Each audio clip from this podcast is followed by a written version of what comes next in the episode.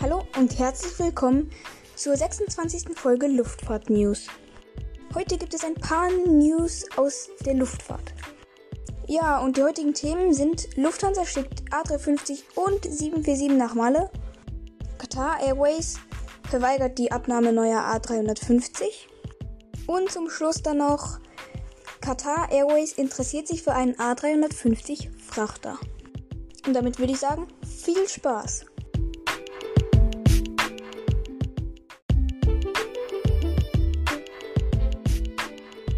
So, jetzt das erste Thema. Lufthansa schickt A350 und die 747 nach Malle. Nach der großen Corona-Flaute sieht sich Lufthansa jetzt mit einem riesigen Buchungsboom konfrontiert. Als Reaktion darauf setzt die Lufthansa nun von München aus den A350 und von Frankfurt aus die 747-8 auf der Strecke nach Mallorca ein. Ab dem 17. Juli also ab meinem Geburtstag, pünktlich zum Beginn der Sommerferien, fliegt dann Lufthansa mit der 747-8 die Passagiere von Frankfurt nach Palma de Mallorca. Normalerweise wird auf dieser Strecke ein A321 eingesetzt. Doch seine 215 Sitzplätze werden wohl der Nachfrage auf dieser Strecke laut der Lufthansa nicht gerecht. Hingegen in die 747-8 passen 364 Passagiere. Und die 747-8 ist ein riesiges Flugzeug.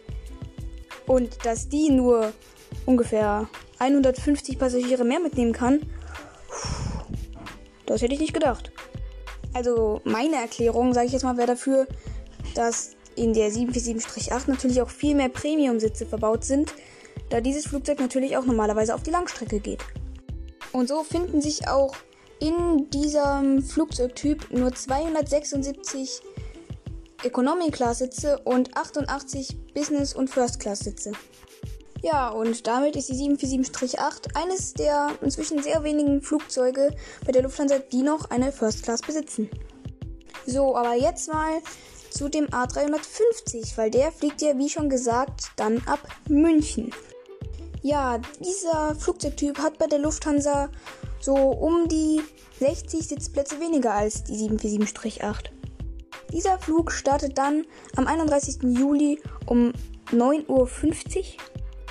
Er trägt die Flugnummer LH2658 und die Landung in Palma de Mallorca ist dann um 12 Uhr geplant. Der Rückflug hingegen soll um 13.30 Uhr starten und in München um 15.35 Uhr landen.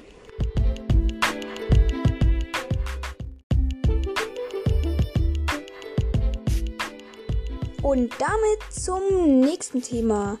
Qatar Airways verweigert die Abnahme neuer A350 wegen Qualitätsmängeln. Zwischen Qatar Airways und Airbus hat sich wohl ein ziemlich heftiger Streit zusammengebraut. Grund dafür ist ein Verarbeitungsfehler in manchen A350 dieser Airline. Das hat tatsächlich dazu geführt, dass die Airline laut einem Agenturbericht die Übernahme neuer A350 ausgesetzt hat. Das heißt, bis dieses Problem nicht geklärt ist, wird Qatar Airways keine A350 mehr übernehmen. Das ist für Airbus ein ziemliches Problem und setzt den Hersteller auch ziemlich unter Druck, denn Qatar Airways ist und bleibt nun mal der größte A350-Kunde. Die Oberflächenbeschichtung unterhalb der Lackierung einiger A350 Flugzeuge baut sich wohl zu schnell ab. Man habe deswegen wohl einige A350 aus dem Verkehr gezogen und würde keine neuen A350 von Airbus mehr akzeptieren.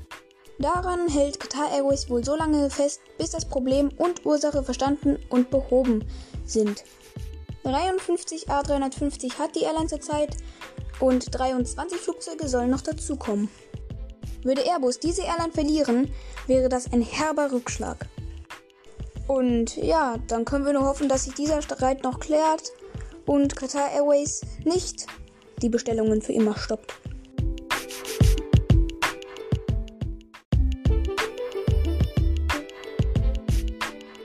Ja, und noch eine Woche vor diesem Vorfall von gerade eben war die Beziehung zwischen Airbus und der Fluggesellschaft aus Katar noch im besten Zustand. Denn da hat sich der Katar-Chef Abka al-Bakr wohl ziemlich in einen möglichen A350 Frachter verliebt. Und wir alle wissen, Abka al-Bakr ist ein riesiger A350-Fan. Das Ganze jedoch, während er jede Gelegenheit nutzt, um der selbstbestellten A380 richtig nachzutreten. Ja, aber Qatar Airways hat ja jetzt auch den A380 ausgeflottet und damit ist die Sache eigentlich erledigt.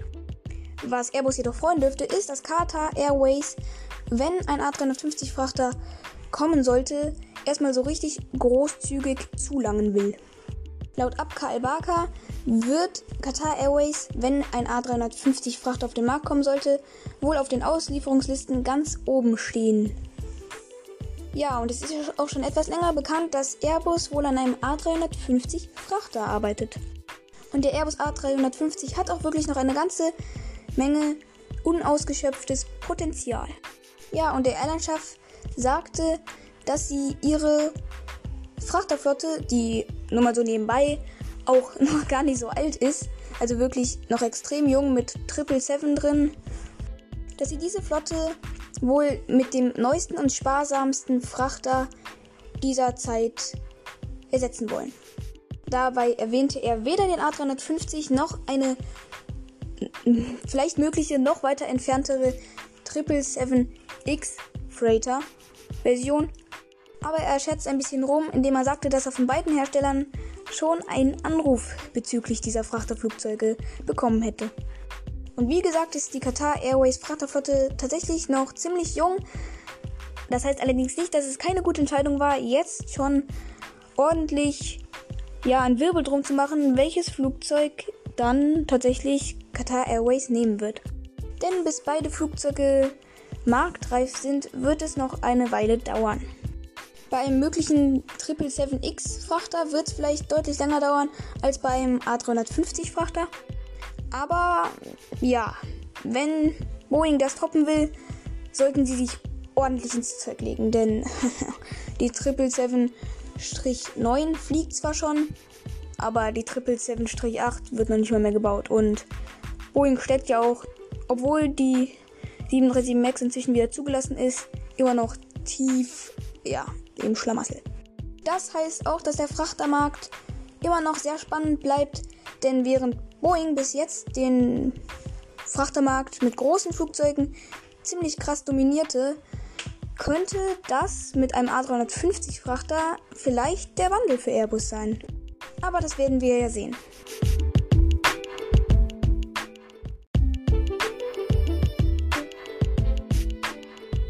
Ja, und damit soll es das dann auch schon gewesen sein mit der heutigen Folge, mit den heutigen News. Ich hoffe, sie haben euch gefallen. Wie gesagt, könnt ihr mir immer gerne schreiben, wenn ihr Themen, Fragen oder Feedback habt. Einen Link für die E-Mail-Adresse gibt es in der Podcast-Beschreibung. Und ich hatte es ja schon in der letzten Folge erwähnt. Es gibt ein Special und zwar bei den 100 Abonnenten. Ich muss echt sagen, ich bin echt beeindruckt, wie viel ich bis jetzt schon habe. also 87 für, ja, jetzt habe ich schon gesagt, wie viel ich habe. 87 für so einen noch so jungen Podcast. Finde ich echt beeindruckend. Vielen Dank dafür. Ja, und an alle meine Spotify-Hörer, wenn ihr euch nicht ganz sicher seid, ob ihr meinen Podcast schon abonniert habt, einmal nach oben scrollen und auf Folgen drücken. Vielen Dank dafür. Bis zur nächsten Folge und tschüss. Ja, und damit jetzt zum Flughafen Berlin-Schönefeld. Die Geschichte des Flughafens Schönefeld beginnt am 15. Oktober 1934. Denn dort begann der Bau der Henschel Flugzeugwerke in Schönefeld. Bis zum Ende des Zweiten Weltkriegs wurden hier über 14.000 Flugzeuge gebaut. Außerdem wurden drei je 800 Meter lange Start- und Landebahnen aus Beton errichtet. In der Schlacht um Berlin wurde der Flughafen dann von sowjetischen Truppen besetzt, welche den Flughafen gänzlich zerstörten. Das, der gesamte Flughafen wurde demontiert, manche Sachen von ihm wurden abtransportiert oder sogar gesprengt. Auf dem Gelände wurden bis 1947 Eisenbahnen repariert sowie Landmaschinen gebaut und instand gesetzt.